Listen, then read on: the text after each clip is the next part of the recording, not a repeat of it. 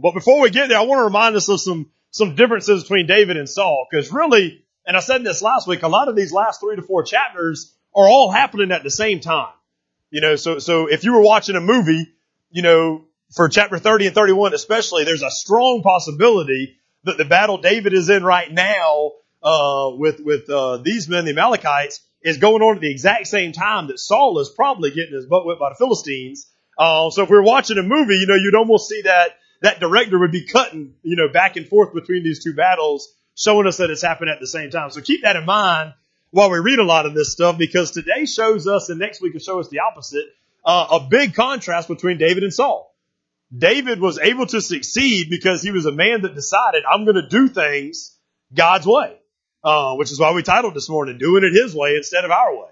Uh, Saul got in a lot of trouble because he wanted to do things his way. Uh, and since we're back at the Amalekites, I want to remind you of something that I think is very important, uh, because of the difference in how these two men handled it. Uh, one of the reasons Saul lost his kingship was back in 1 Samuel chapter 15, and he refused to do things the way God had told him to do it.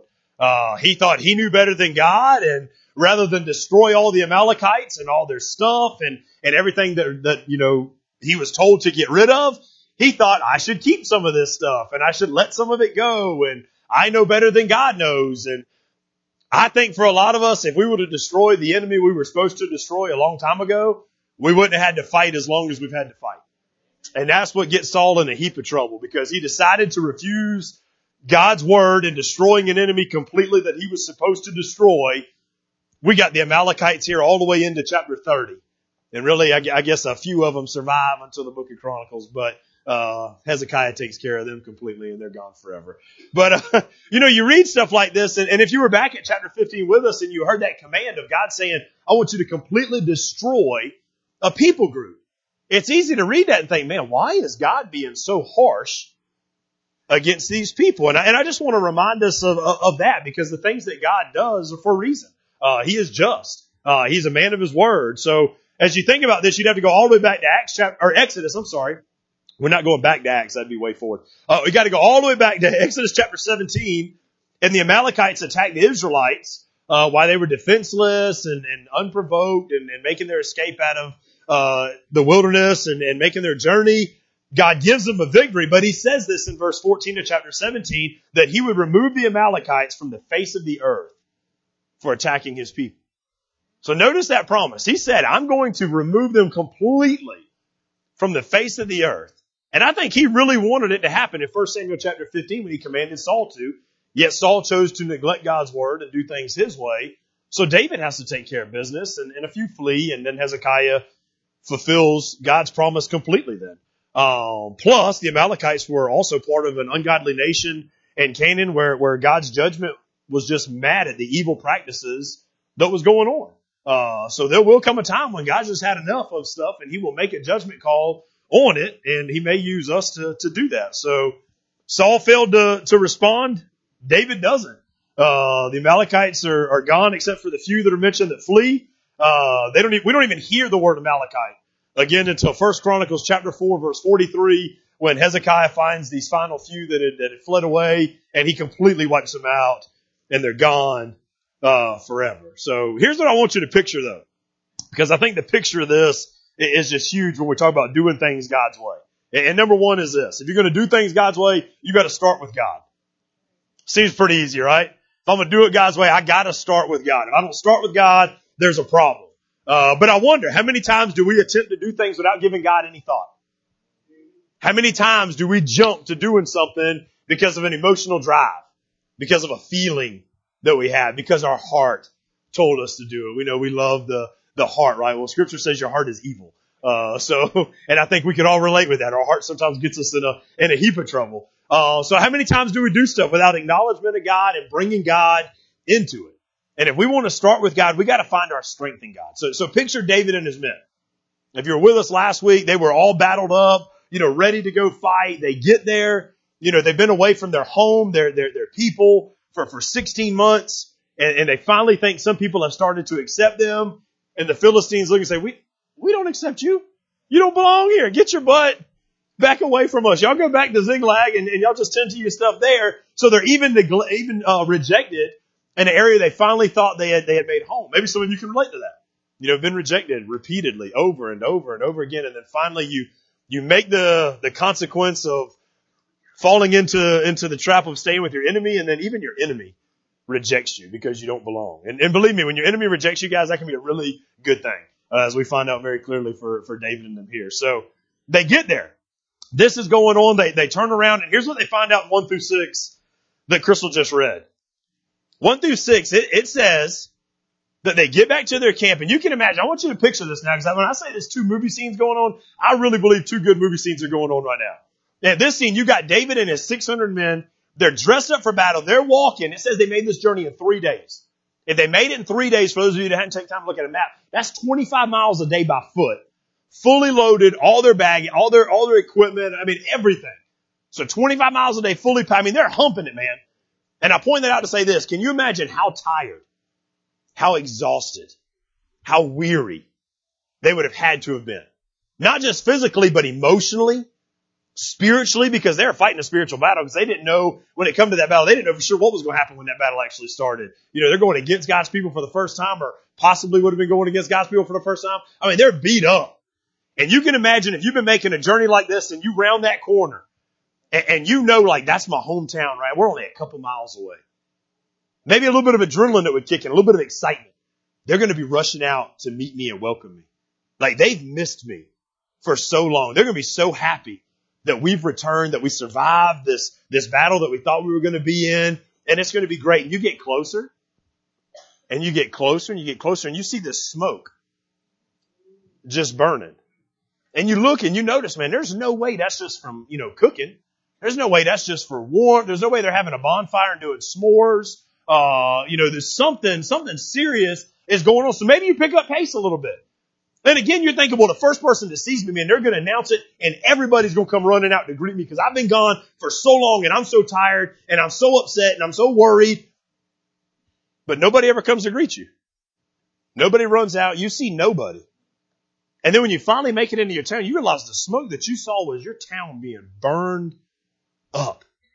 Everything. Your flocks are gone. Your, your, your, your materials are gone. Your, your equipment's gone. And then you realize, you know what? There's, there's no bodies laying on the ground. So, so you understand, well, well, they didn't kill people. They took the people with them. They took, they took our own wives, my own children, and they're making slaves out of them. Now you, now you imagine how you feel right now. You're already exhausted, tired, everything else. You finally thought you were coming home to the one thing you thought you had, and now that's ripped away as well. I mean, these guys are in a low, low spot. And these guys are warriors. Warriors. But scripture tells us something real important right here, guys. Rather than let their, their drive be driven by emotions and feelings, it says something real significant about David. It said that David stopped and he found his strength in the Lord. Now David's a warrior, man. He's a fighter. And you know anybody who's a fighter, when you don't mess with mama and you don't mess with all your babies, that fighter's ready to roll. You know what I'm saying? Like he's ready to go kick butt. He's ready to take care of business. He's ready to whoop some tail and, and get the show on the road. But rather than let all those emotions and feelings drive him, it says that David stopped and he sought his strength in the Lord. I just got to point that out at the very beginning. If we're going to start with God, we got to find our strength in God. Rather than letting our emotions push us to do things, we need to let God be the one pushing us to do things. Even when it seems so right. Now the King James says this, and um, I just pointed out because I know a lot of you guys use it. It says, now it happened in verse one. Now it ha- well, it certainly happened, but when you read now it happened, it sounds like there's there's like just a coincidence thing taking place, and none of this is a coincidence. Everything that God's allowing to happen in David's life is for a distinct purpose.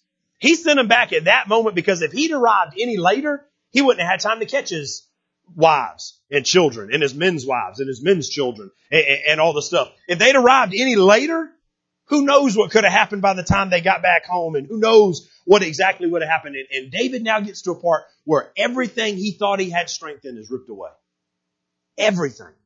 And I'm gonna let you know because some of you guys can relate with this and some of you guys have been there. You're there right now or you may get there one day. And I want you to know when you've got nothing left, it's not a bad place to be. It's a good place to be. Because when you've got nothing left, that's when you have to rely on the strength of God. And that's where David's at. Think about David now. In these first verses, it says that even his own men have now started thinking against him for the first time. First time in David's leadership, guys. All the stuff he's been through, all the stuff he's done, and here it is. They're saying his own men are thinking, oh, we're, we're going to stone him. He cost us our cattle. He cost us our stuff. My wife and my kids are gone. We gonna take care of him. We are sick of what he's been doing. But David's able to prevail because he does things God's way. He actually invites God into the situation like God's not already there. But I want to point that out because sometimes I think we, we should do a little bit more inviting of God into our situations. Because as long as you're thinking you're handling it on your own, man, you, you're, you're, you're fooled. You're fooled into the enemy's way of doing things. This world is very hurtful. It's unpredictable and we need the strength of God. David writes this in Psalm 28 verse 7. He says, the Lord is my strength and my shield. My heart trusts in him and I am helped by him. Church, when you get times like the beginning of chapter 30, you got a choice. Either hard times are going to make you bitter or hard times are going to make you better. David's men got bitter. Rightfully so. They're in a bad place, man. They've lost everything. It says that they weep and weep and weep. They weep so much they had no strength left. Now I think, I think scripture is painting a picture here of some men who are dirty, wore out. I mean, strong men. Now these were fighters. I mean, these were the guys you sent. These were, these were David's chosen warriors. You know, these, these are, these are the elite guys. They've been trained and ready to take care of business now after all this time they spent with David. They came as nobodies, but I mean, now they're, they're the top notch people. And there they are just poured out on their knees, weeping and crying. Crying so much that they've got no strength left to even get up is what it says. And when you read this and you, and you know a lot of this story and you get to verse six where it says, but David strengthened, the end of verse six, but David strengthened himself in the Lord his God. You can't help but think about all the weeks we've spent looking at how much it took for David to finally get back to this place right here. I can't help but wonder sometimes, maybe some of you are, are the same thing. Why in the world is backslidden and wayward David getting strength from God now. And then I'm reminded because God is rich in His grace and His mercy. Because God is great in His love. Because God loves for us to be completely broken. Because it's when we're completely broken that we're ready to be filled. You know, sometimes we fall in a trap in the, in the New Age world of thinking we have to do something to achieve God's greatness. David shows us you ain't got to do nothing to achieve God's greatness. It, it says this. Read, read that verse again. Some words really stand out in this verse. It says David strengthened himself. Everybody, you ought to underline himself in there right there. Because David didn't wait for someone else to strengthen him. He didn't just sit back and say, you know what, God, I'm done with it. Whenever you're ready, you strengthen me. No, it says that David strengthened his, he understood that it was on him what was going to happen next. And we need to understand and start manning up and quit whining and quit complaining all the time and understand what happens next in your life is on you. It's on you. It's on how you're going to handle the situation you're in, how you're going to handle the battle you're in, how you're going to handle loss. They've lost everything. Some of them get bitter, but yet David takes time for himself to get right with God. It says that he, he was strengthened himself. Then you can next underline the next part in the Lord. In the Lord. This wasn't some kind of cheerleader mumbo jumbo hyped up excitement speech that he did. This was strength in the living God. This was strength in Yahweh. This was making a, a real connection in his heart, a hurting man, strength for recognition, strength for brokenness, strength for repentance, strength for a determination to go back and get what the enemy has taken, the same strength that was going to raise Jesus from the dead later on in scripture. This is the same strength you and I need. David strengthened himself in the Lord God. How did he do it? How did he do it? That's what I wrote on, on, on, my notes Monday, I think it was the very first hour. I said, how did he in a moment like this. Fine. Now it's not written there, but you got to understand when you go back and look at David's Psalms and you look at David's attitude and, and it's written there. The very first thing David did when you say how, so some of you thinking, how do I get this strength? Here's how, right here. Number one, you got to remember God's love for you. You got to remember that God loves you. That God is crazy about you. And I want to point out something. When David remembered God's love, notice where he remembers it at in the moment of rejection. He's rejected by everybody. The Philistines have rejected him. His own men have rejected him. I mean, he's got no, his wife and kids are gone. He's got nobody.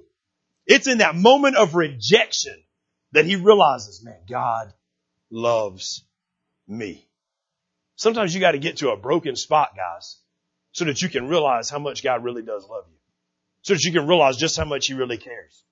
You can say it this way. That which stung David the most became the sweetest to him. That moment of rejection, I can't imagine how bad it stung. I can't imagine when he came back to his camp, how much it stung in his men, his own men, the final friends that he's got, looked at him and said, we're about to stone you, sucker. I mean, you imagine that feeling. And that, that sting, but then that, that sweet, most precious thought of God's love. Another thing David had to do that we see he repeated in the Psalms multiple times. Not only did he remember God's love, he remembered God's promise and God's calling on his life. A lot of us forget the promise of God and the calling of God on our life. David got to this point, and I guarantee he had to shake his head, clear the fog out, and he had to remember, I am an anointed man of God. I am called to be the next king of Israel. I have a high calling on my life, and nobody's taken this away yet. I have a destiny. And God has promised this destiny to me. And because of that, I need to remember that.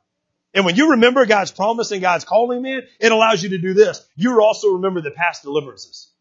That's what David did third. David remembered his past deliverances. He remembered, man, I'm in a terrible spot, but I've been in a lot of terrible spots.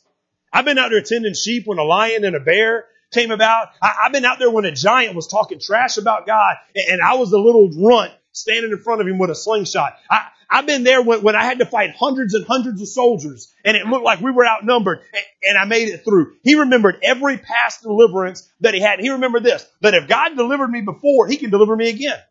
And if God delivered me then, it must be because he's still got a plan for me in the future.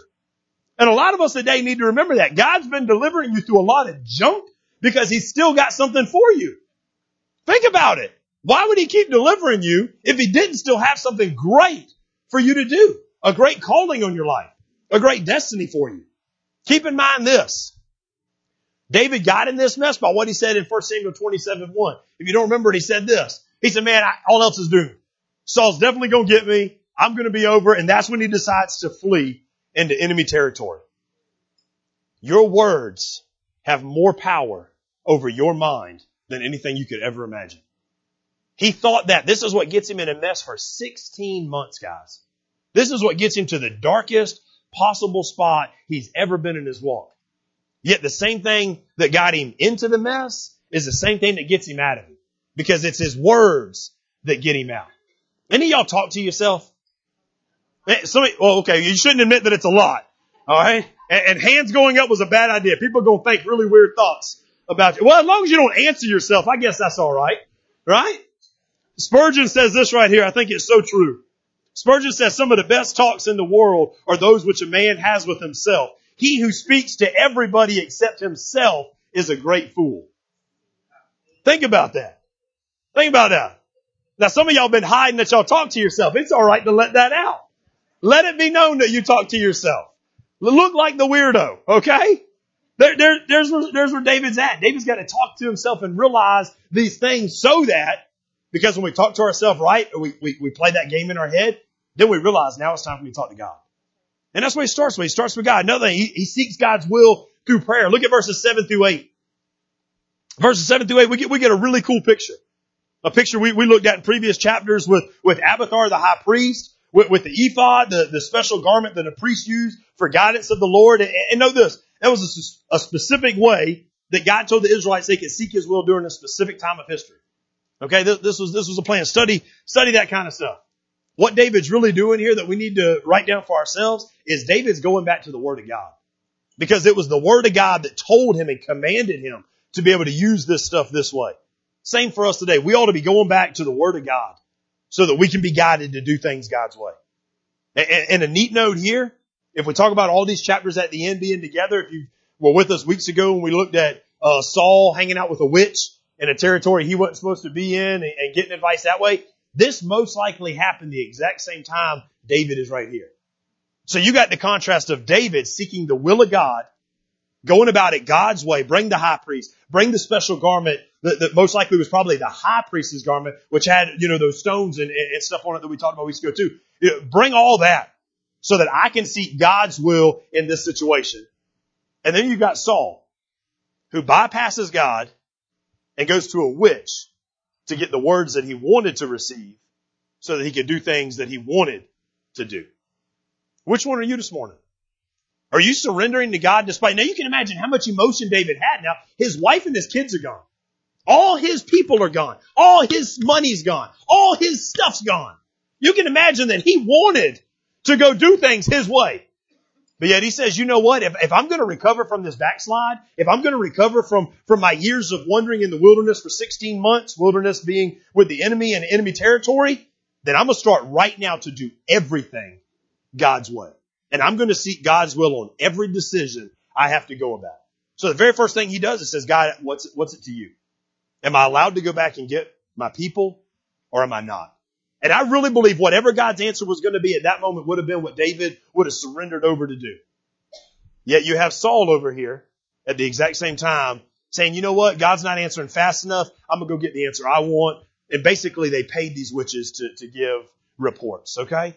So, so two totally different ways of handling things. James in the New Testament makes it clear for us today. One five. If any of you lacks wisdom, he should ask God who gives generously to all without finding fault and it will be given to him.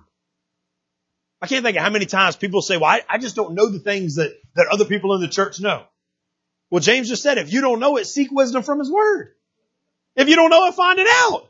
If you don't know it, check it out. If you don't know it, ask. If you don't know it, pray. If you don't know it, sit down with some strong believers and study God's word and find stuff out.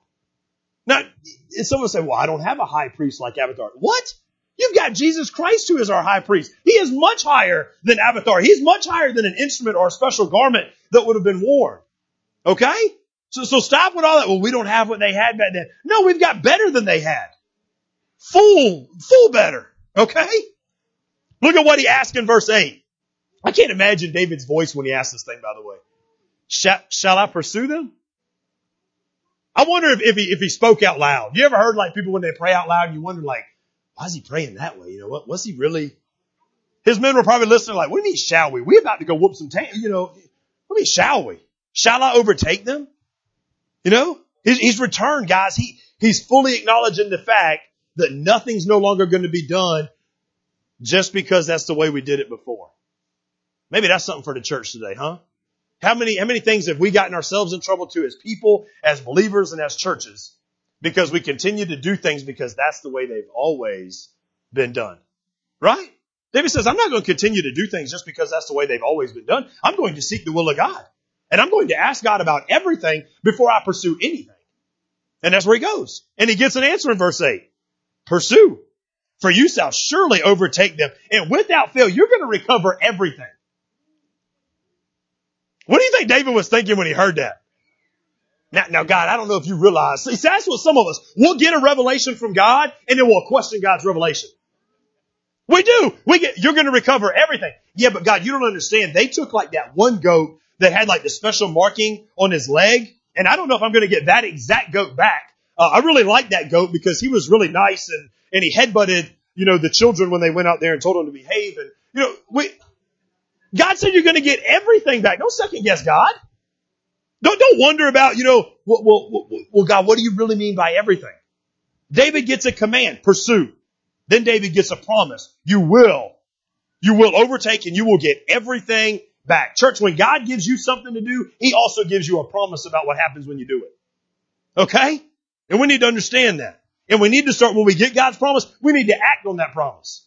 Look at verses 9 through 10. He acts on the word of God.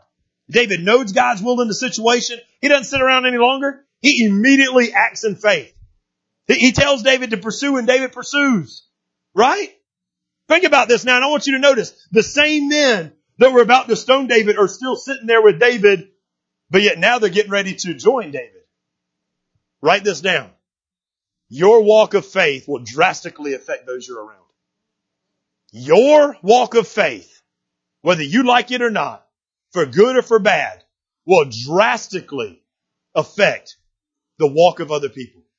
I watched it yesterday. Uh, Bubba Reese had his little birthday party and, uh, for 10 years, I think we've had flag football for a birthday party. Um, the boy just loves football. So, you know, they're over there playing and you watch it. The minute one, one of the leaders in the group begins to have a negative attitude, it spreads like wildfire and everybody else gets a negative attitude. The minute that one kid is smart enough to say, you know what, this probably isn't right, to, to get a positive attitude back, that positive attitude begins to come back You know, they're about the most bipolar group you've ever seen. One minute they're, right?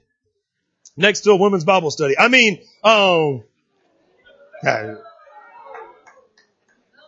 thank you for that one clap, brother. We can sleep in the doghouse together tonight, right? Notice what happens though, guys. Here, here's what, here's what we got to make sure we understand in this, this moment. If we're going to look at this thing like a movie. Da- David doesn't pause. David doesn't pause to like mend relationships. Now there's a time for mending relationships. I'm not saying there's not. But David now has a command from God. So you can almost picture like this by the way this is worded in the interpretation I'm getting is David goes back to his men and he says, I'm going because I have a promise from God about victory. And I'm going to believe God for that promise. It doesn't matter whether you guys come with me or not. If you don't come with me, I'm going to go fight them all by myself because God's done promised me that I'm going to win. And you can imagine the attitudes of the men around there. And when they heard David speak like that, the faith that served those 600 people went crazy, guys. Because the very next sentence we get, the very next word we get is that David and his 600 men were dressed and marching. They were ready to go. We need some men who will stir God's other men into action. And we need some men who are willing to get into the action for stuff, right? Picture this sight.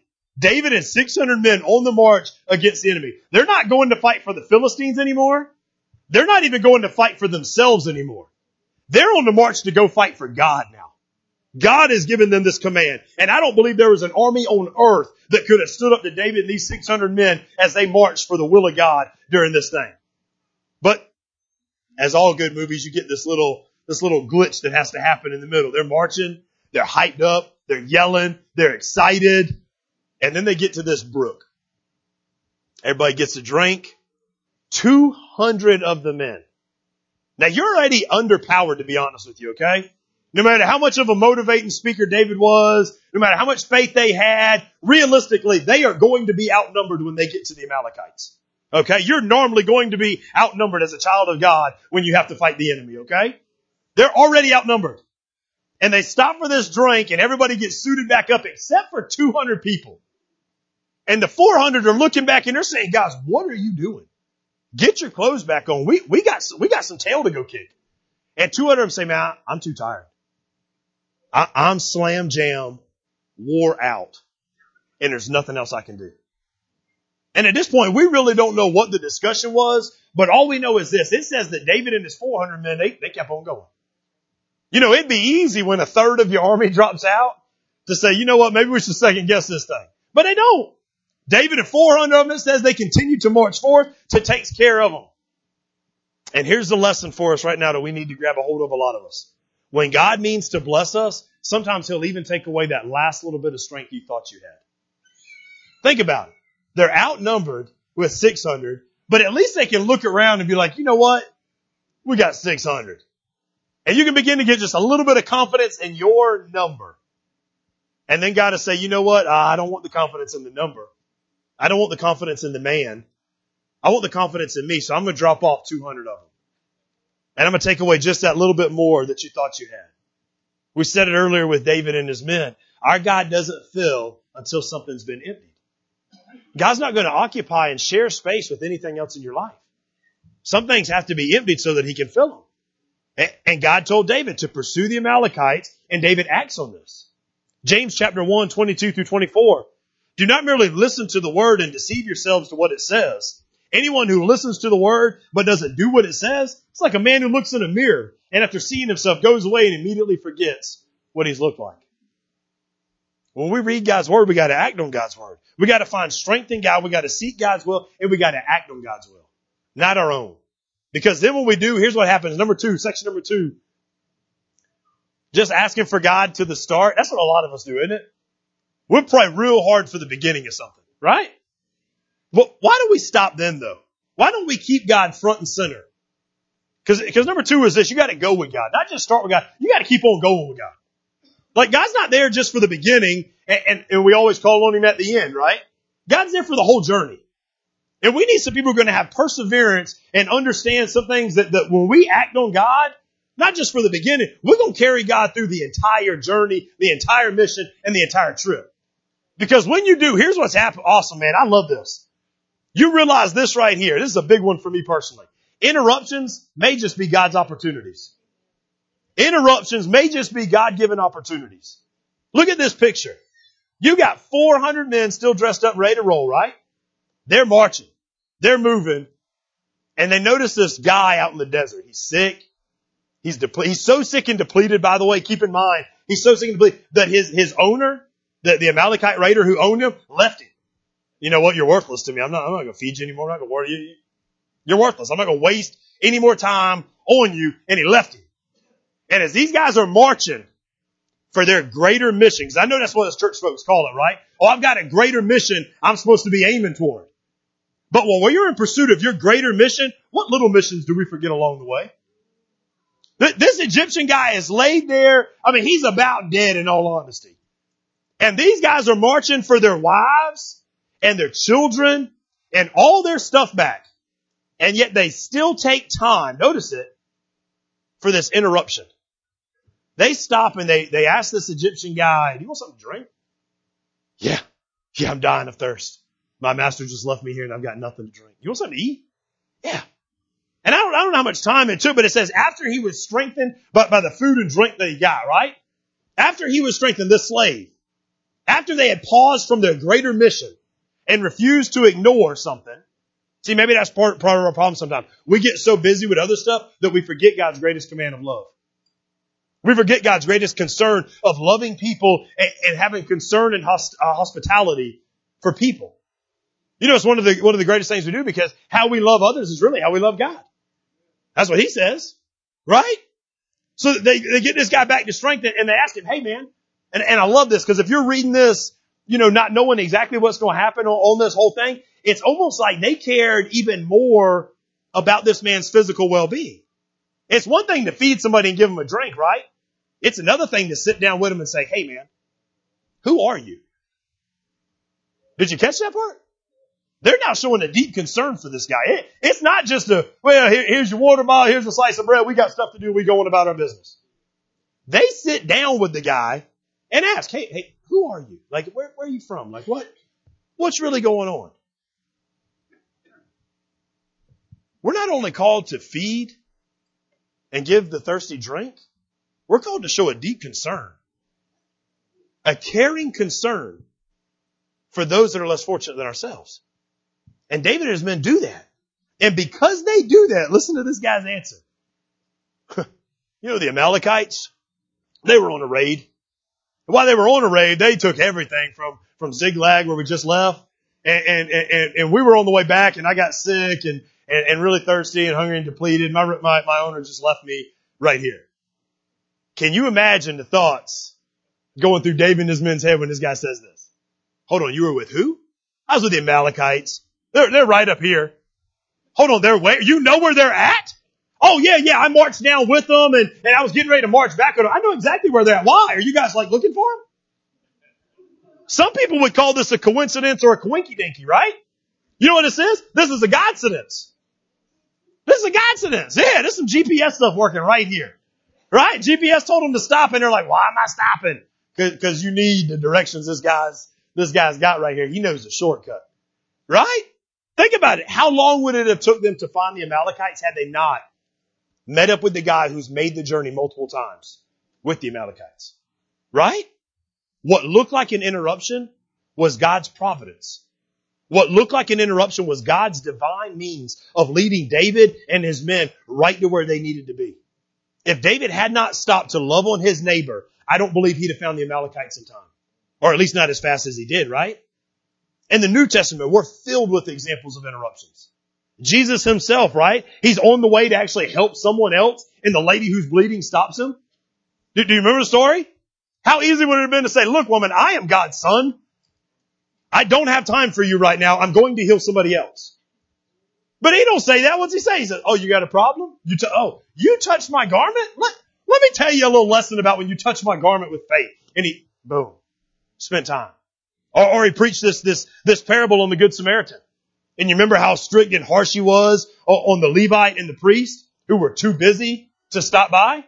And then he, then he commends the great, the great Samaritan, the Good Samaritan, because the Good Samaritan's focus was on God's interruptions being opportunities to serve poor people.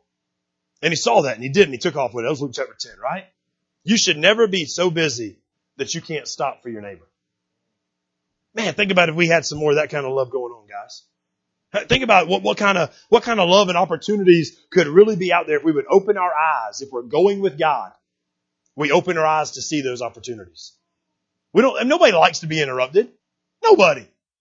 But you look at interruptions differently when you're going with God. Maybe your interruption is the main purpose of the journey you're on. Right? And what you've been viewing as a distraction was really just a divine appointment that God had set up to get you where you're really supposed to be going. So that he could say, man, if you're looking for them, I know exactly the route they take and where they're going. Right? Look at this perseverance during this time, right? I point this out because it's one thing to start out in faith. It's another thing to persevere through all the difficulties. These guys were wore out. They traveled 25 miles a day for three days in a row to get home. I can't imagine how tired they are at this point right now, still traveling and traveling faster because they know they have to catch what's ahead of them, right? But yet they still pursue and persevere to see things through to the end. We got a lot of great starters in church. We do. We got people who come up with a great idea, who get excited about it, who have set everything up, and then that's it. You had a good idea, you talked about it, you might even decorated the room for it. But then nobody ever filled the room. Nothing was ever done in the room. Nothing was accomplished in the lives of the people that could have been accomplished. Right? Because we got a lot of starters, not a lot of finishers. We need more finishers. God's looking for finishers. In chapter 30 verses 16 through 20 right here, this slave leads David right to the Amalekites. And anybody's translation got twilight there? Oh, good. Y'all got, y'all got good Bibles. All right. I point out because a lot of translations that I was looking, I can't remember which one or, or which ones because it was multiple ones had the word twilight. And I think that's, that's, that's kind of a bad, a bad translation.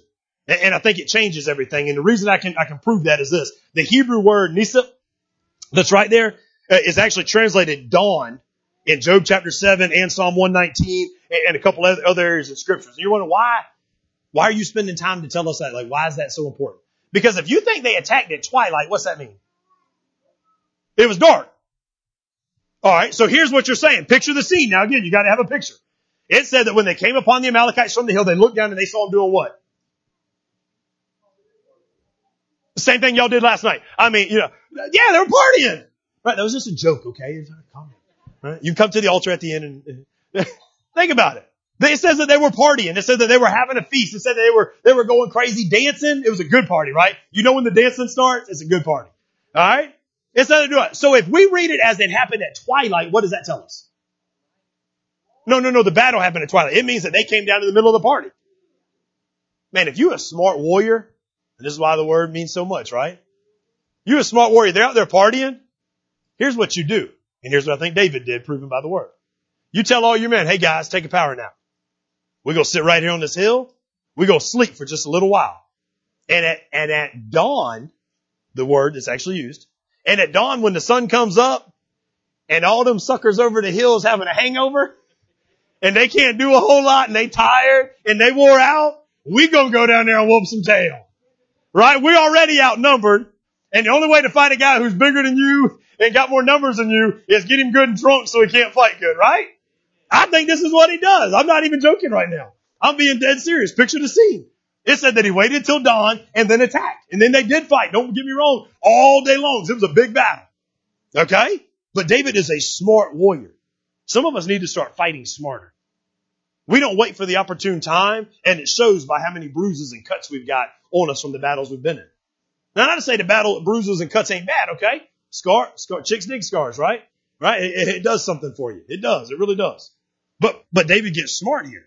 And it's still not an easy fight. They're already tired, but they're persevering through this entire thing to win the battle, to recover their wives and their children and their flocks and the herds. And in this section of scripture in 16 through 20, it says that they got back everything. James says this in 112, talk about perseverance bringing reward. Blessed is the man who perseveres under trial because when he stood the test, he received the crown that God promised him. God has made us some promises. God made them some promises. Remember in verse 8 it said, you will surely overtake him. Without fail, you get everything back. What do they get back? Everything. And here's a huge lesson for a lot of us guys, because a lot of us want to do the sit back and let God kind of thing uh, uh, happen. Here, here's how the promise gets fulfilled exactly. It wasn't fulfilled as David sat back doing nothing. It was fulfilled because David went to action. Okay? The Lord fulfilled his promise and he used David's action. Don't, don't, don't miss that. God's promise didn't exclude David's cooperation. God's promise invited his cooperation. You've got some promises from God that have invited your cooperation and you need to get involved in it. And until you get involved, maybe that's why you hadn't got the promise and the fulfilling of the promise that you've been told. Going with God means that you bring God along through every step of the way so that you can view everything differently, so that you can see those interruptions as opportunities, and so that you can persevere through all the trials until you get to the finish line. And they get to the finish line and they win this battle. And, and, and you can think of those 400 guys, how excited they were, right? I mean, they ended the battle with all their stuff and a couple of Amalekites just fleeing in the background. Man, they probably were smiling. Guys, we did it. We did what we shouldn't have been able to do. We accomplished. Let's pick up everything. And then greed takes over. Because look at 21 through 25. And there's the last lesson we need to remember. We as believers have to do as God does also. We not only start with God, we not only go with God, we got to do as God does. Even when it doesn't seem like what we would want to do. 21 through 25, here's what happens. You can try, you can, you can maybe write this down as showing grace. David, David gets another problem. They've collected all the plunder. They're excited. They're fired up. They just won this battle. Things have been really, really cool. Who knows what all they've collected? And they get back to that brook to get a drink. And when they stop to get a drink, there's 200 men that they had left there, remember? That were too exhausted to go on. And those 200 men say, man, I, I want some of this plunder. And it says that those 400, I think it calls them wicked, does it not? Wicked, corrupt men forget all about what God had did and start focusing on what they had did. And because they focus on what they had did, what do they say? Oh no. If you didn't fight, you don't get to share in the plunder. You didn't get involved, you don't get to. Luckily, David is right there and he hears this. And before it gets to be too big of a thing and too big of a fight, he, he stops and says, guys, hold on. This isn't our plunder anyway. This is God's. God is who won this fight for us. Everything that you and I have is the Lord's. And we're just stewards of it. God is the one who gave us the plunder. God is the one who watched over us and protected us in battle. And if God has been good to us, shouldn't we be good to others? Maybe that's a question for you this morning. If God's been so good to you, shouldn't you be good to some other people? Look, look at what it says. David makes this statue in verse 24. The share of the man who stayed with the supplies is the same as that that went down into the battle. We'll all share alike. Now, we get a little bit of an answer here, guys. I don't know if you catch that. Not only is David making this new statue, statute for, for Israel for days to come, but we also see what he told the men to do back when they stopped at the brook. So it wasn't just 200 people that stopped and retired. When they stopped, here's what I think happened. Kind of stand in the middle by the evidence I see in scripture. Here's what I think happened. I think they stopped. They were too tired. David said, you know what? If you guys are going to stay here, we can unload our bags. There's no need for us to tote heavy bags when we don't have to. When you guys can stand here and guard them in case something comes back over the hill. David's a smart guy, man. Genius when it comes to battle. All right. So I think he stopped there and he gave them all the supplies and all the extra things that they didn't need to tote. So they now have a job to do. Are you catching it? See, God knows your weaknesses. He knows what you can handle and what you can't. And when you can't handle something, He'll give you a different job to do then. Isn't that cool? Because that's what happens. Because he tells them this right here. No, guys, the guys who guard this stuff, they get stuff too because they had a job. Like it, it wasn't the same job as yours, but they had a job. It's kind of like for today. Everybody's gonna watch Super Bowl, right? Y'all know. You should pray and repent for that. Right? All good people will watch the Super Bowl today, whether your team is in it or not. You know everybody who wins the Super Bowl gets a ring? Gets a ring. Every single one of them. I don't care if you had five minutes of playtime or, or all 60 minutes of playtime. I don't care if you were injured and didn't get no playtime. I don't care if you sat on the bench and never got into the game. You get a ring if you made the 54 man roster. Practice squad don't get one. All right? 54 people when realistically they only average 25 players actively playing the entire time. So almost double, right? But all 54 that made the roster get in a ring because they're on the team. Everything we have, guys, is a gift from God, and God shows His grace to us, and we should be showing our grace to others.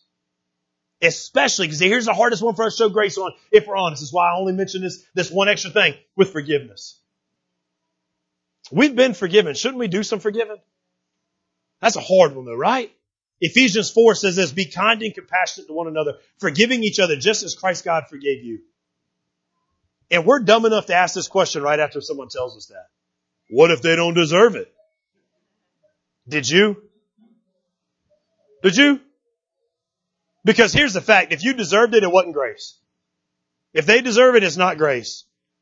Maybe some of us that are sitting here right now, we're, we're like the guys who just, just stubborn and wanting to keep everything. God's telling you, just, just release it to other people, man.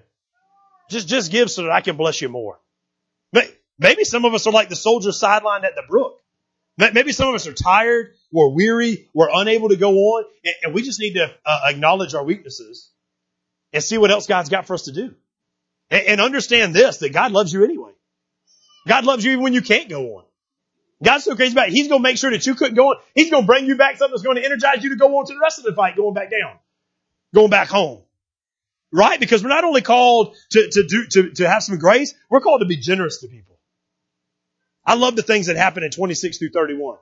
Now I'm not going to read those city names because I can't. Thank you, Cliff, for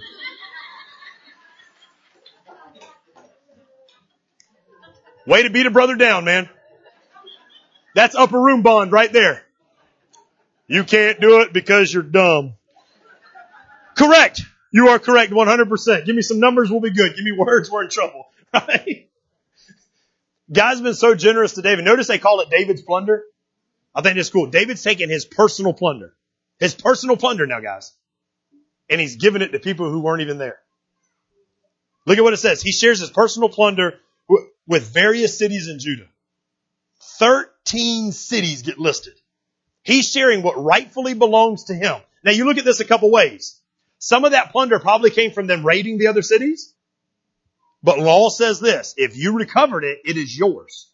I point that out to say this, it's rightfully David's. He doesn't have to give away anything. But he does. But he does. Not only does he do that, here's what I also think is happening in this, in this section because we know what's happening in 2 Samuel when we get kicked off with that, right? This is a great way for David to mend some broken relationships. Now you imagine if you're in these various cities that have been attacked, you're, you're in the cities and you've heard about David turning over and going AWOL with the enemy, what your thoughts could be, right? Maybe you were some of the outskirts cities that, that maybe even David was near the raiding that he was doing back in a couple chapters ago, right? And for David to send this plunder to you freely, not because you asked, not because you deserved it or anything else. How quickly that can mend a broken relationship. Sometimes we got to go above and beyond to mend broken relationships. Sometimes we got to start going above and beyond to, to restore our reputation with those outside. And it's okay to do that. In the same way, Paul encouraged the Corinthians in 2 Corinthians chapter 8, he said, For you know the grace of the Lord Jesus Christ, that he was rich Yet for your sakes he became poor, so that you through his poverty might become rich. Wow. Wow. God was gracious to us. God shared with us so that we can do this stuff to others. And just, just something neat because I think God likes to put a cherry on top at the end of a good chapter. When you list these, these, these cities, these, I'm sorry, it's four, I keep saying 13, it's 14 cities. Some of you are counting, you're like, Pastor can't count. No, 14.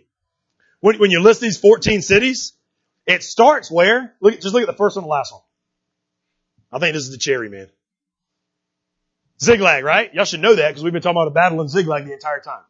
I know you've been listening. I know you're behaving, right? Ziklag, it starts where? Where, where was Ziklag for David? It's where he started living with the enemy. So you could call it his home, but it was his backslidden home. The last city listed is what? Hebron. Notice it's the only two cities I can say, so God really is giving me a cherry, right?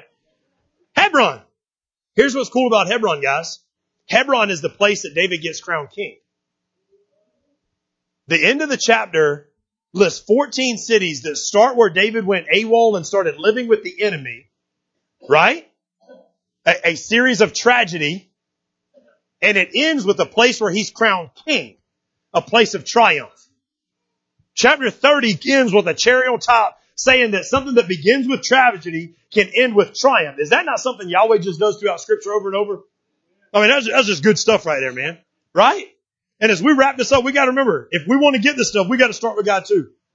We got, we got to operate on God's plan and not our own plan. We got to go with God so we don't miss opportunities and, and look at them as interruptions. We got to do what God's told us to do so that our testimony is restored, so, so that we don't miss out and get doomed on selfishness, right? And David, we've said it a hundred times in the series. David is a model for Christ. What did Christ say in John chapter 6 verse 38? For I have come down from heaven to do not my will, but the will of him who sent me, my father. Jesus said, I did everything God's way. You've got a choice this morning, church. You can continue like Saul doing things your way, half-hearted, halfway, a little bit of religion, a little bit of the world, and, and that you'll get what Saul gets. Destruction. Or you can do things like David, like Christ, who says, I'm going to do it God's way. No, no matter what I feel, no matter what the emotions are telling me to do. David's a remarkable picture of Christ in this thing. And may, maybe us is, is, one of these other things. Just, just picture these as we, we wrap up. Last five things. We're like David's men if David is Jesus. Sometimes we turn on Jesus, don't we? Sometimes we begin to follow, right? We're like the weary ones left behind. David is Jesus. He comes back to restore us. He comes back to, to fill us up. He lets us sit and rest. We're like the Egyptian slave. David is Jesus. We've been cast out by the world. The world sees us as worthless and useless and we're about to die. And yet Jesus comes along and gives us food, drink, and actually has concern about who we are. We're like the spoiled David recovered. And David is like Jesus, right? He's going to share us with the world. We're like the elders of Judah and David is like Jesus. Church, where are you at this morning in this story? Where are you at in this chapter? Where are you at in this series? You know, for, for, for first Samuel, this is the last time we see David. We don't see him next chapter. We just get to focus back on Saul's, Saul's ending. But, but the contrast that happens throughout this whole thing is just greatness, man. It's just greatness. And the songs today, I don't know if you caught some of the lyrics in them. Yes, I will. Yeah, that's David. God, I'm going to do it your way. Yes, I will. Come as you are. That, that's the whole story.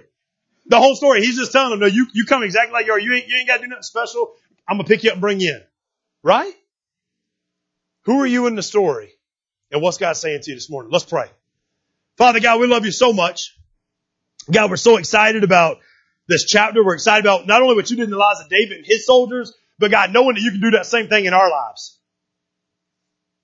God, I pray right now that you use your words in this chapter, God, to impact the life of every person in here. God, you've brought everybody here today, not by coincidence, God, but by godcidence. God, your word spoken in this chapter was for every single person in this room. God, just open their heart and their mind and their, their eyes, Lord God, to see exactly which part's for them. Maybe multiple parts, Lord God, if they're like me. Lord, I pray now that you do that, God, that you connect with your people. And Lord God, there's an opportunity, Lord God, for your people to connect back with you. God, continue to use your word, Lord God, to impact us. In your great name we pray. Amen.